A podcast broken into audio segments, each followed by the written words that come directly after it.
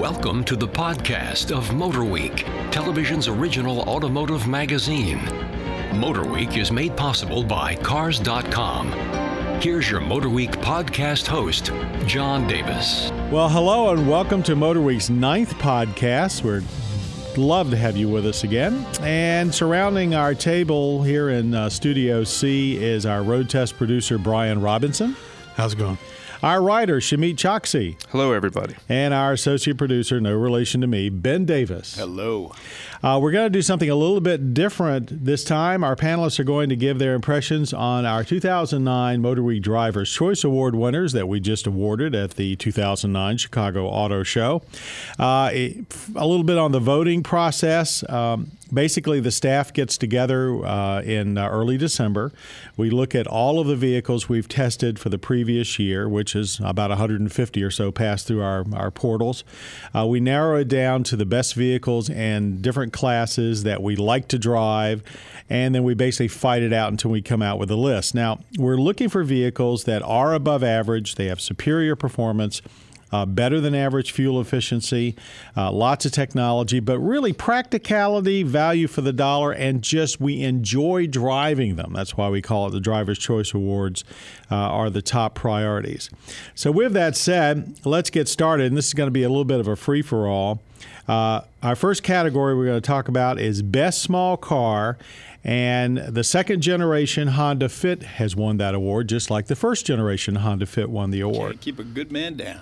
Yeah, I'm a big fan of the fit. Uh, interior's a lot of uh, neat tricks with the seats. Very practical and surprisingly uh, fun to drive for a little econo box. Yeah, it's, it's really sporty. Um, it's sportier than it was before. It was already sporty. Now it's even sportier, and it's really roomy from the inside. Blows my mind how much room is inside this little thing. If someone's got the first generation Fit, do you think they ought to run out and buy the second generation? Only if they want to have two. there isn't that much. It's an evolutionary. Correct. It's got a little more room inside. It's a little bigger. But as a small car, I think it's tough to beat. It's glad to see that it's so sporty and everything. It's good to have a sporty, youthful choice in that uh, category. And price range. And that brings us to our next category, Best Family Sedan. You know, this is a crowded one. You've got cars out there like the Accord and Camry, but this year our award goes to the Mazda 6. Yeah, it's three grand less than the Accord and more fun to drive. I mean, that's the, there's the pitch right there. Now they've made it bigger, so it's actually got the room inside of its competition. Correct. Yeah, especially the trunk. The trunk is enormous. In Yep. thing. And it's a sporty comp. It's a sporty fit behind the driver's seat too. It's nice and um, cockpitty, zoom zoom feel. And you know, when you see it, you know what it is. It doesn't look like a cookie, cookie cutter sedan. Yep. Great choice. Our best minivan. This is a repeat winner Dodge Grand Caravan, Chrysler Town and Country. What do you say about the latest edition of vehicles that basically invented the category? I could drive in one for the rest of my life and be completely happy. You have that much stuff? Uh, I've got tons of stuff.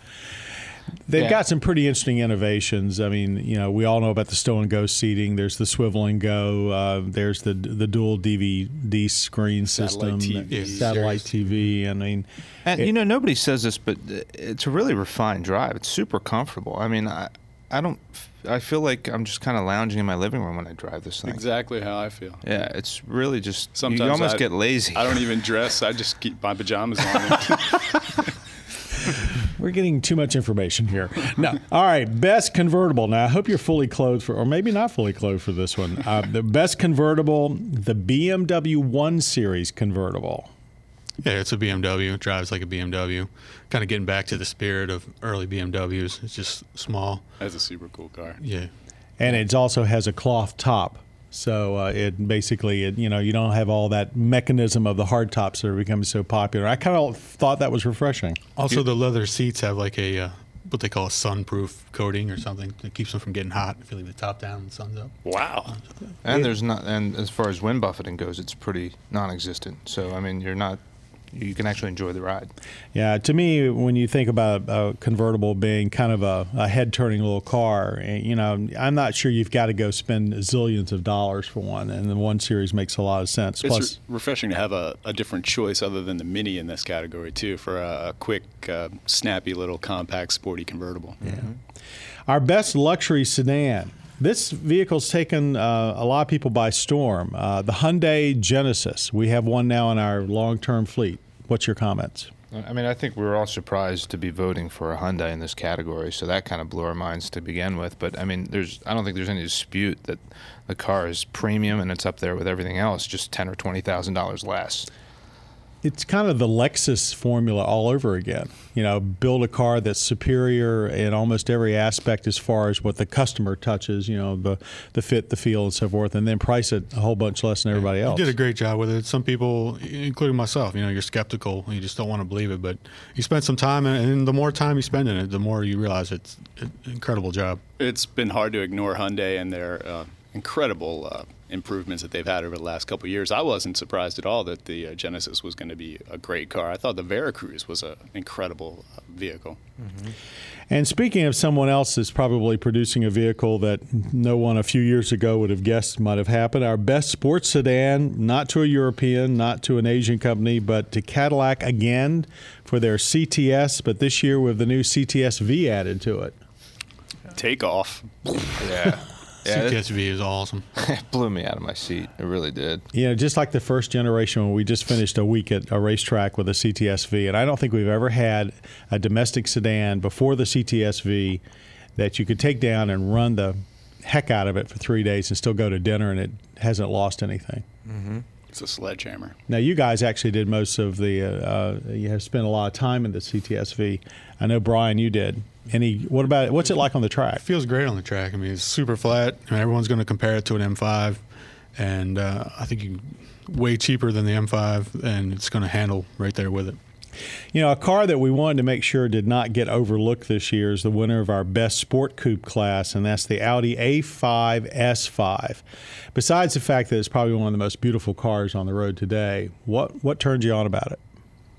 I mean, It's a great balance of luxury and performance. I mean, I was going to say exactly that, though. It's one of the most gorgeous cars on the road, and that in itself, you know, does it for me. But um, it's not only beautiful on the outside, though, guys. It's beautiful on the inside too. I agree. I agree, and we need to look at the inside. The interior is has got a, a level of. Uh, uh, luxury and quality and, and I guess this upscale appearance it seems to be new to Audi. They've always done nice interiors, but this seems to be a new benchmark. And they're they're very unique as well. But on the road, what a great handling machine. Absolutely. Our best performance car. A lot of people aren't won't be surprised by this because it is kind of the most talked about supercar of the year, and that's the Nissan GTR. Um, are we awed by this, like everybody else? It's like seeing a unicorn. Expand on that, Ben. Well, I mean, you've seen it so many times in, in books and uh, magazines and stuff, but still, when you see it in person, it's it's majestic. It's uh, yeah. it takes you back for a couple of seconds. I don't know. If, I mean, I don't know if I'm more in awe with the sheer power and its performance, or just the bang for the buck, because that in itself is, you know, it's unprecedented. It really does pretty much outperform everything that costs twice as much. Right or at least has twice as much of a sticker price. You get in it and you know it's going to be fast, you know it's going to handle well, but then it still impresses you more on top of that. A vehicle that basically is getting a lot of publicity and actually is one of the reasons that uh, its brand is actually bucking the current trend in sales and is up is our best small utility winner, the Subaru Forester. Now, a vehicle you don't always think about, but boys, it's doing well and it's uh, a winner for us. Absolutely. I'm a huge Subaru fan, and um, I, I love the Forester. There's not a whole lot I can say. I just I love it. It's the perfect size, great engine. It rides great. it has more truck-like styling too, so it just has a bigger presence. It's a beefy stance. Yeah, absolutely. and yet it's it's uh, good on gas and it's a crossover utility, so it, it fits the the concerns. I think it's uh, it's high twenties. It'll, it'll get you through anything you, uh, Mother Nature can throw at you. Large utility. Our winner this year is the new Honda Pilot. Speaking of uh, looking more truck-like, uh, it certainly does. Yeah, I mean, I think we were. What else were we looking at in this category? The Flex and the Traverse, and this thing matches the Flex in towing and the Traverse and seating capacities. This is the best of both worlds. Yeah, the Traverse, along with uh, Enclave and such, have been our winners the last couple years. But the the Pilot seems to be going in a little different direction. They they almost like they want to do a throwback look but they still want to give the high mileage and the interior space utilization that you know Honda's famous for. Mm-hmm. Uh, I think you know, the ride surprised me. It's more truck-like than car-like, but there are a lot of people that want that. Mm-hmm. They base, and it still can go just about anywhere. Yep. All right, moving right along. This one surprised uh, uh, quite a few people when we announced it. Our best pickup truck winner, uh, Dodge Ram 1500. Why? Oh, it's got a great ride. It's got a lot of trick features like the Ram box. It's a beast. The ride is incredible I mean, compared to the other trucks in the in the category.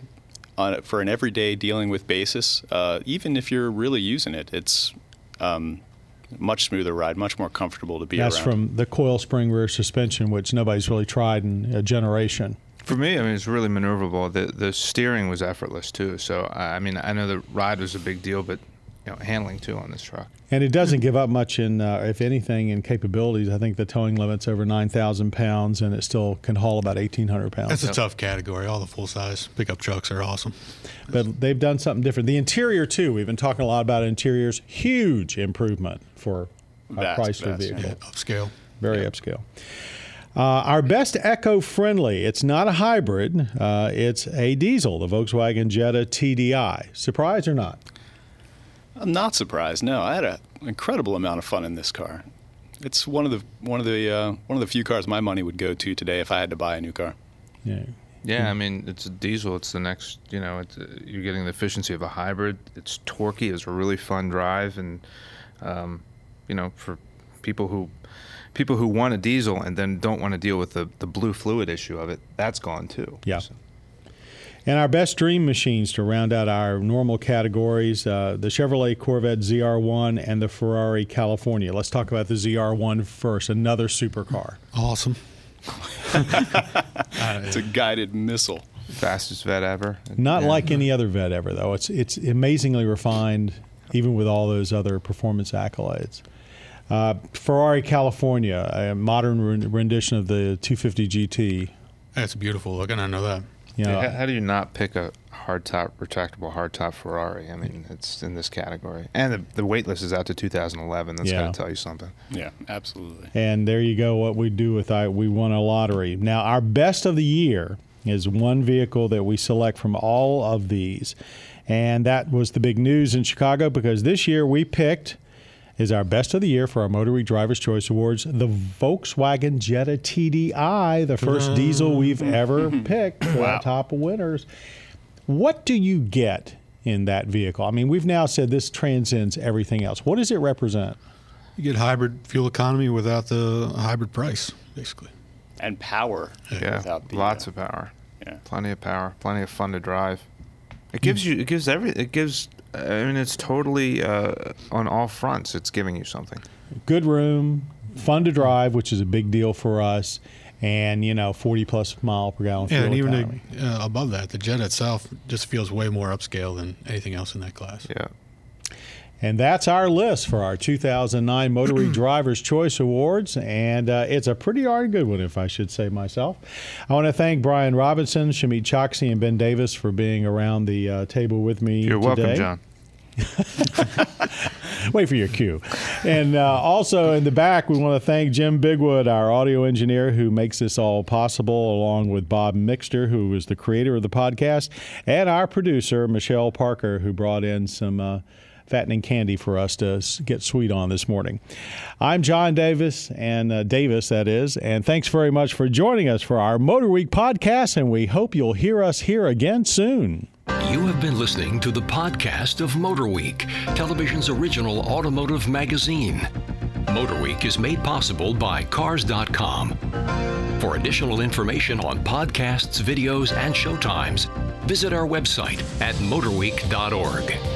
And watch Motor Week, television's longest running automotive magazine series each week on your local PBS station.